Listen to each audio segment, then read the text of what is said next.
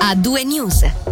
Esattamente Celine, dunque la 75esima edizione del Locarno Film Festival ha preso il via ufficialmente questo pomeriggio con le prime proiezioni, manca invece pochissimo alla cerimonia di inaugurazione, il momento ufficiale che si tiene alle ore 18 e poi stasera si parte con un programma di Piazza Grande proprio col botto con eh, la prima internazionale a un festival del film statunitense Bullet Train interpretato da Brad Pitt, Sandra Bullock e Aaron Taylor Johnson che proprio in Piazza Grande verrà premiato.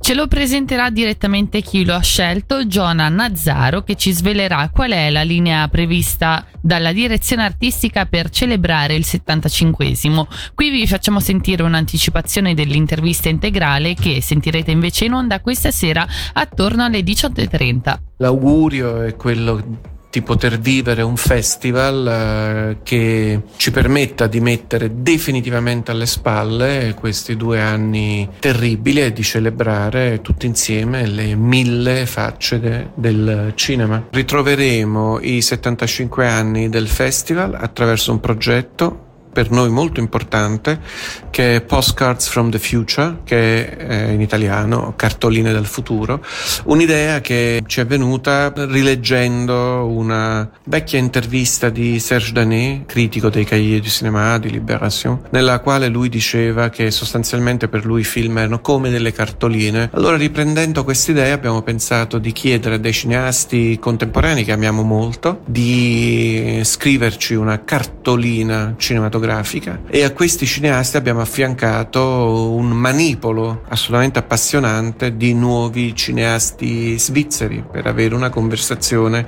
su un doppio binario. Queste cartoline le scopriremo ogni sera in uh, Piazza Grande a partire da stasera. Questo quindi era solo un assaggio dell'intervista al direttore artistico del Locarno Film Festival in programma fra circa tre quarti d'ora quando ci collegheremo direttamente con il chiostro della magistrale di Locarno dove per noi ci sarà Angelo Chiello per le ultime dal festival per capire quale sarà il discorso d'apertura dell'autorità tra cui il consigliere federale Alain Berset. Voltiamo pagina, un incidente della circolazione avvenuto oggi, poco dopo le 14.30 sull'autostrada A2 in, in, territorio di Mairengo in direzione di Airolo. Come comunica la polizia cantonale, infatti, una roulotte trainata da una vettura con targhe olandesi ha preso fuoco. Fortunatamente non ci sono feriti, ma il rogo ha completamente distrutto l'auto. La roulotte invece non ha riportato danni ingenti, per contro i disagi al traffico, dato che le operazioni di sicurezza hanno imposto la chiusura del tratto autostradale interessato con la completa riapertura avvenuta solo dopo le 16. Negli ultimi sette giorni sono stati registrati sei decessi legati al Covid in Ticino, dove però il numero di contagi accertati è in netto miglioramento, come si evince dai dati pubblicati dalle autorità sanitarie cantonali. Sono infatti 1153 i nuovi casi confermati contro gli oltre 1800 di settimana scorsa. Si tratta di un calo del 38%. La funicolare San Salvatore tornerà in vetta già da domani, giovedì 4 agosto, bloccatosi lo scorso 17 luglio per un problema tecnico che è stato risolto in un lasso di tempo più breve del previsto. L'impianto di risalita è pronto a riprendere le corse giornaliere serali, lo ha annunciato la società funicolare Monte San Salvatore. Cadenazzo ospiterà la prima festa cantonale ticinese di lotta svizzera. L'appuntamento, si legge in un breve comunicato, è per il 17 settembre e si preannuncia un'occasione unica per ritrovare i bose della festa federale per la prima volta nel nostro cantone. L'evento, di cui saranno svelati tutti i dettagli nelle prossime settimane, è organizzato dall'Associazione Ticinese di Lotta Svizzera in collaborazione con l'Associazione Giochi Tradizionali Svizzeri.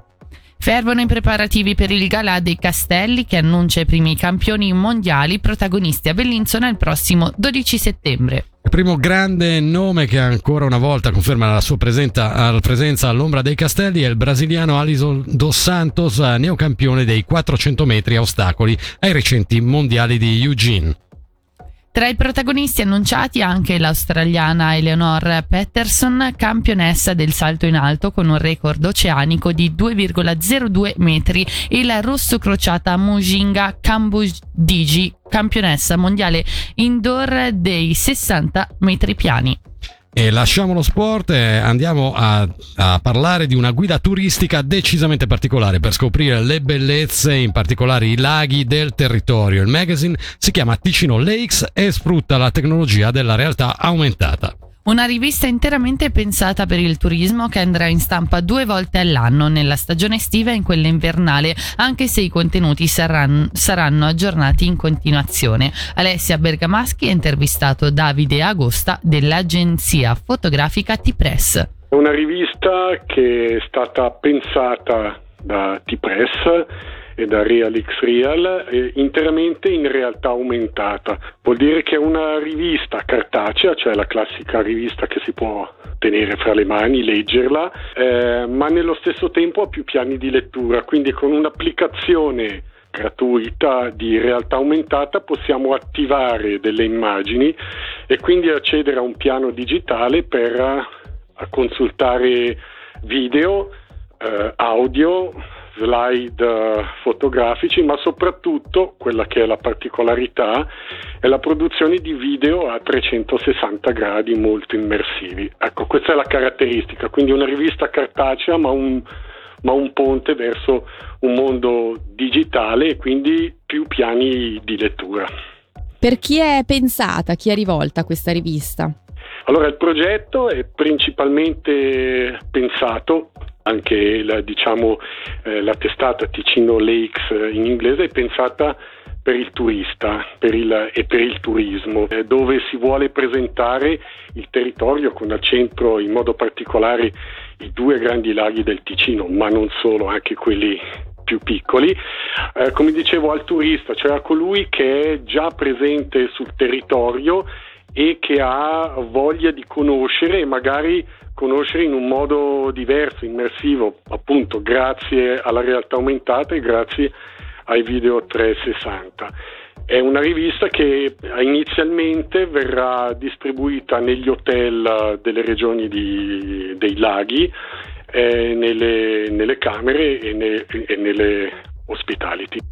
Cambiamo tema, parliamo di manifestazioni musicali. Il futuro di Estival Jazz è salvo. Dopo due edizioni cancellate a causa della pandemia, la continuità della manifestazione musicale sarà garantita dalla città di Lugano nella formula tradizionale. Tre serate di concerti nella prima metà di luglio in piazza della Riforma e in altri spazi. A confermarlo la Regione è il capo di Castero Cultura, Sport ed Eventi Roberto Badaracco, spiegando che si sta valutando di istituire un'associazione che avrà il compito di occuparsi dell'aspetto economico. Negli ultimi anni, si ricorda, sono venuti meno i mezzi garantiti da alcuni importanti patrocinatori di Estival Jazz, mettendo a dura prova l'organizzazione della manifestazione ideata e fondata da Jackie Marti unitamente ad Andreas Widen. Spazio infine a un evento molto sentito non solo nel Bellinzonese, a nove anni di distanza dalla sua scomparsa a causa di un tumore allo stomaco, il 10 agosto del 2013, il prossimo 28 agosto si terrà come da tradizione il Memorial DJ Augu. L'evento per ricordare Augusto Morici si terrà il prossimo 28 agosto al campo sportivo di Monte Carasso. Sarà l'occasione, come sottolineato in un comunicato degli organizzatori, per sostenere l'associazione Eli Longiso di Gordola, che da tempo è attiva per aiutare i bambini di Cavinga in Angola. Il ricavato del memorial andrà all'associazione che, nonostante la crisi provocata dal coronavirus, negli ultimi tempi è all'opera per costruire una nuova scuola. A due news. Senti come suona il ritmo delle notizie su Radio Ticino.